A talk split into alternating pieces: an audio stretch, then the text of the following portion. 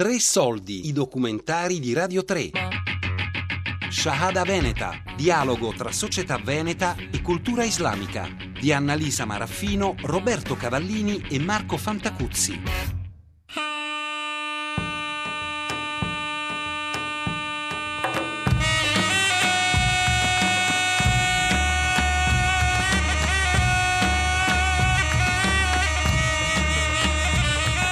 Il Corano recita e di alle credenti di abbassare e custodire il loro pudore e di non mostrare dei loro ornamenti se non quello che appare, di lasciar scendere il loro velo fin sul petto e non mostrare i loro ornamenti ad altri che ai loro mariti, ai loro padri, ai padri dei loro mariti.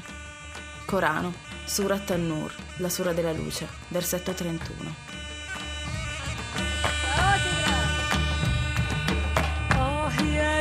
الغزلان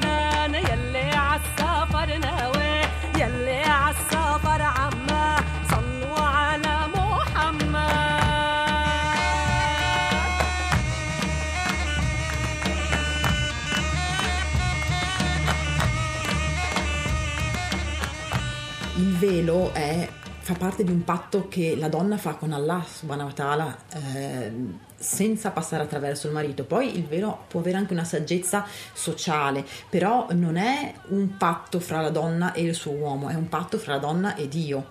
Eh, io personalmente eh, l'ho scelto di mia sponte, nessuno mi ha fatto pressione né da un punto di vista appunto sociale né da un punto di vista dottrinale, è una cosa che ho scelto io a un certo punto del mio percorso, eh, quando sono tornata all'Islam, mh, mm, sono tornata con la massima libertà di mh, mm, esplorare questo mondo per conto mio e nessuno mi ha chiesto, mio marito, nessuno di eh, comportarmi in un certo modo o in un certo altro.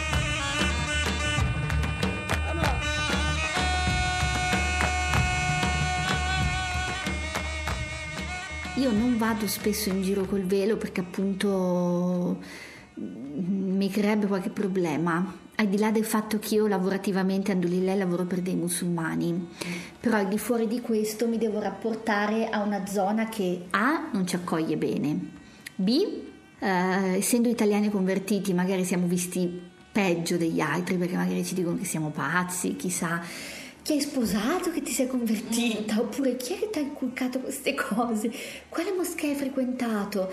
Ma io ti rispondo che io non frequento nessuna moschea perché qua in zona la moschea per le donne neanche ce l'abbiamo. Prima cosa.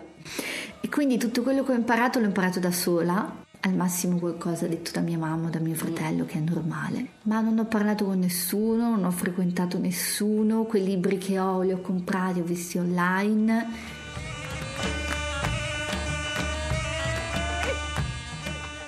È vero che c'è scritto che la donna deve coprirsi il capo, è vero che c'è scritto, però Allah subhanahu wa dice che non è obbligo. Io non lo porto, non lo porto, la mia religione nel mio cuore. E nella mia testa. Vogliamo fa, comportarci da persone del nostro tempo senza abbandonare i valori giusti che ci tramandiamo da generazioni e che le nostre famiglie ci hanno insegnato e che la stessa religione ci ha portato. E quindi di che cosa stiamo parlando? Se tu vuoi lo porti, io non lo voglio portare, non lo porto, l'altro la vuol mettere, ok, mettilo.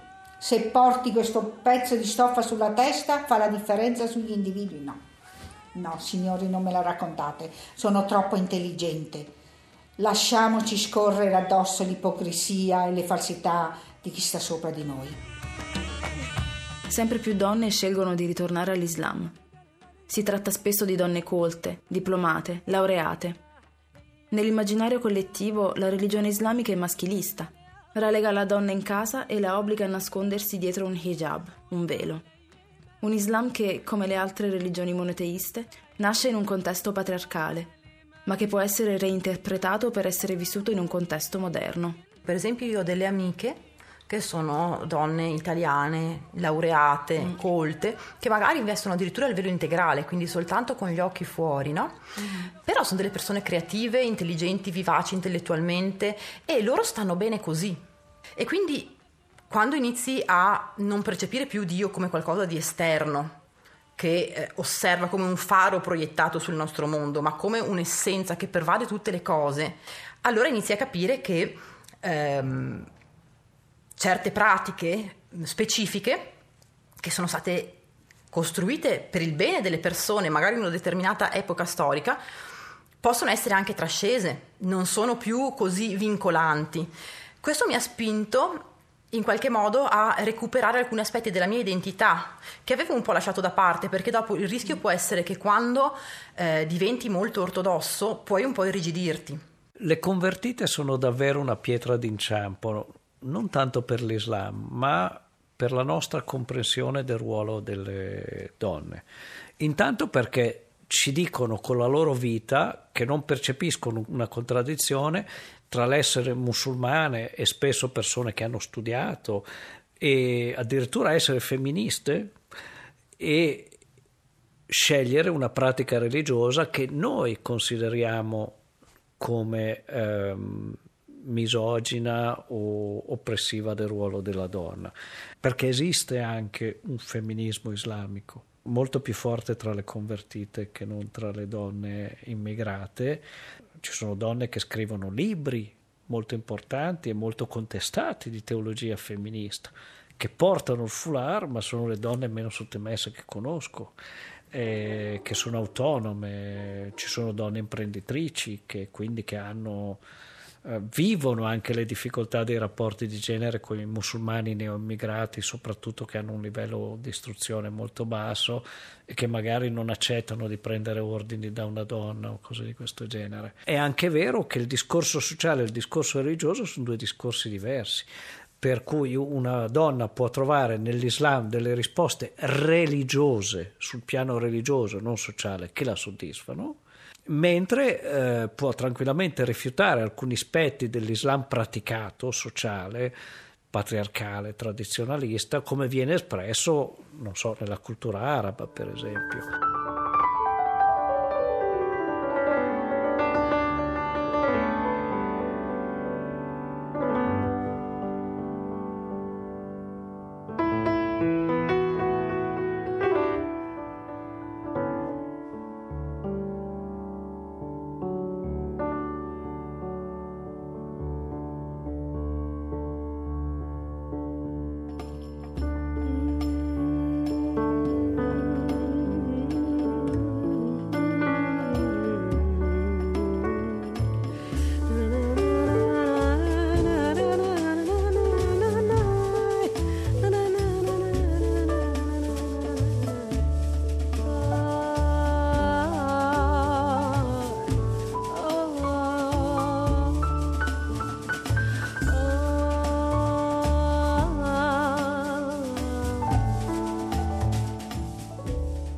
nell'Islam c'è questo concetto che è molto fondamentale che è quello di pudore, no? Nel senso la bellezza è una perla rara, viene tenuta così come noi teniamo i gioielli o i quadri. Questa bellezza è riservata a chi veramente l'apprezza, a chi veramente ci ama e in questo senso è molto interessante perché questo ti affranca dal giudizio, cioè non vado più per strada con l'idea di essere giudicata se sono più o meno bella, se sono più o meno cool, se sono più o meno no, cioè eh, mi sento libera dal, dal, giudizio della società. Nella stragrande maggioranza dei casi è e resta una scelta individuale quella del velo, quindi ehm, non c'è nessun presupposto concettuale nell'Islam per una sottomissione del, della donna all'uomo, ci sono divisioni e diversità di compiti legati legati alla natura fisiologica, alle attitudini dell'uomo e della donna, ma come ci sono in tutte le società, insomma, comunque, no? legate alla costituzione fisica, tanti aspetti, no? ma ehm, eh, c'è un'idea di complementarietà, ma non di gerarchia. Eh, la donna nell'Islam ha più agevolazione sotto un punto di vista di praticità della religione dell'uomo. Per esempio, la preghiera nella moschea. Per l'uomo è un obbligo, per la donna è una scelta.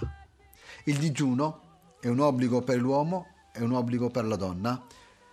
Non è obbligo per la donna quando ha in grembo un bambino, quando sta allattando un bambino, ha i permessi speciali, quando ha il ciclo, non digiuna e via dicendo. Il, il lavoro che fa la donna il guadagno che guadagna la donna sono unicamente per la donna. e se il marito vuole avere qualcosa dalla donna, deve chiedere il permesso, perché sono soldi che non gli appartengono, appartengono proprio alla moglie. Per il contrario no, i soldi che guadagna il marito sono per tutta la famiglia. L'uomo ha l'obbligo giuridico islamico di mantenere la famiglia, tutta la famiglia, moglie e figli. La donna è una scelta.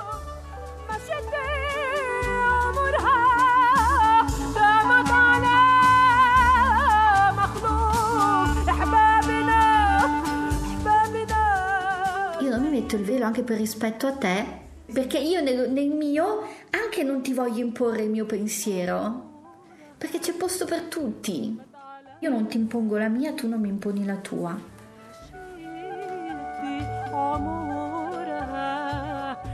Il fatto di non uscire di casa col vestito lungo, il velo, perché? Inshallah, se io mi sposo un marito, te, te lo dico, eh, se io mi sposo un marito arabo, inshallah sì, potrò avere la libertà con lui a casa finalmente, di ascoltarmi il Corano, di uscire di casa col vestito lungo, mettermi il velo, ma chi se ne frega, non vedo l'ora, capisci? Ma adesso io fondamentalmente per rispetto a chi mi sta attorno non lo faccio. عمرها دامت على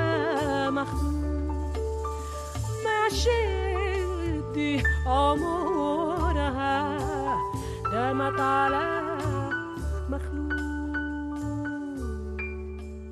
I musulmani stessi o gli arabi stessi fanno una confusione, figuriamoci i non musulmani, che sarebbe confondere la, eh, gli usi e i costumi di una determinata zona con la religione islamica.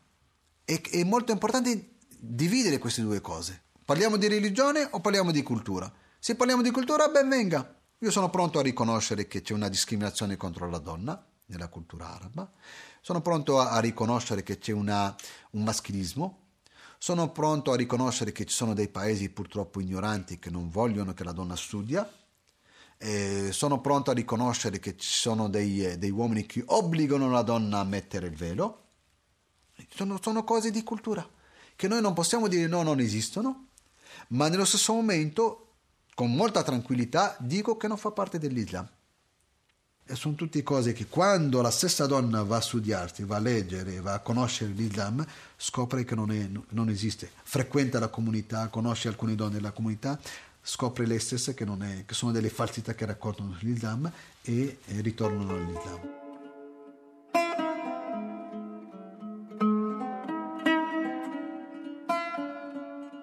Diciamo le persone di fede islamica che praticano l'Islam in maniera ortodossa non sempre ehm, comprendono questo passaggio perché eh, magari pensano che togliersi il velo sia un modo per allontanarsi da Dio invece che avvicinarsi. Io sento dentro di me che non è così. Ci sono tanti sistemi che possono funzionare, l'importante è che una persona trovi l'equilibrio all'interno di se stessa e che trovi, se ha de- de- un afflato spirituale, il suo giusto rapporto col divino. Però io non ritengo che il mio rapporto sia migliore di quello della mia amica che porta il niqab, perché anche lei sta bene e sta dando il massimo di se stessa anche spogliarsi, non è detto che essere meno vestiti sia una forma di libertà, perché purtroppo eh, la donna, eh, ancora nell'inconscio collettivo, anche in Occidente, ha ancora da pigliarsi tutti i suoi diritti. Forse può sembrare più eclatante la donna velata perché noi pensiamo che la donna velata si veli per il suo maschio. Non è vero, la donna velata si vela come atto di devozione religiosa. Lo fa per amore di Dio, non per amore dell'uomo per me, mh, proprio per il tipo di, di approccio che ho alla vita, ho sentito il bisogno a un certo punto di evolvermi, perché sennò mi sarei irrigidita. E mi sono riappropriata di alcune parti di me che un po' mi mancavano e le ho integrate in questa identità, che è un'identità in continua evoluzione e questo è il punto in cui sono adesso. Tra un anno chissà.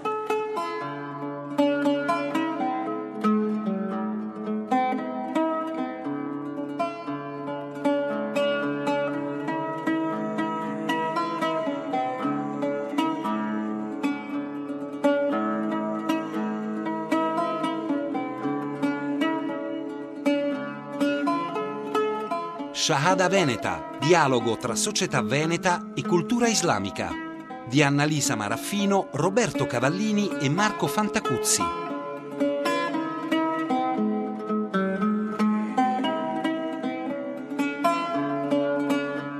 Tutte le puntate sul sito di Radio 3 e sull'app RaiPlay Radio.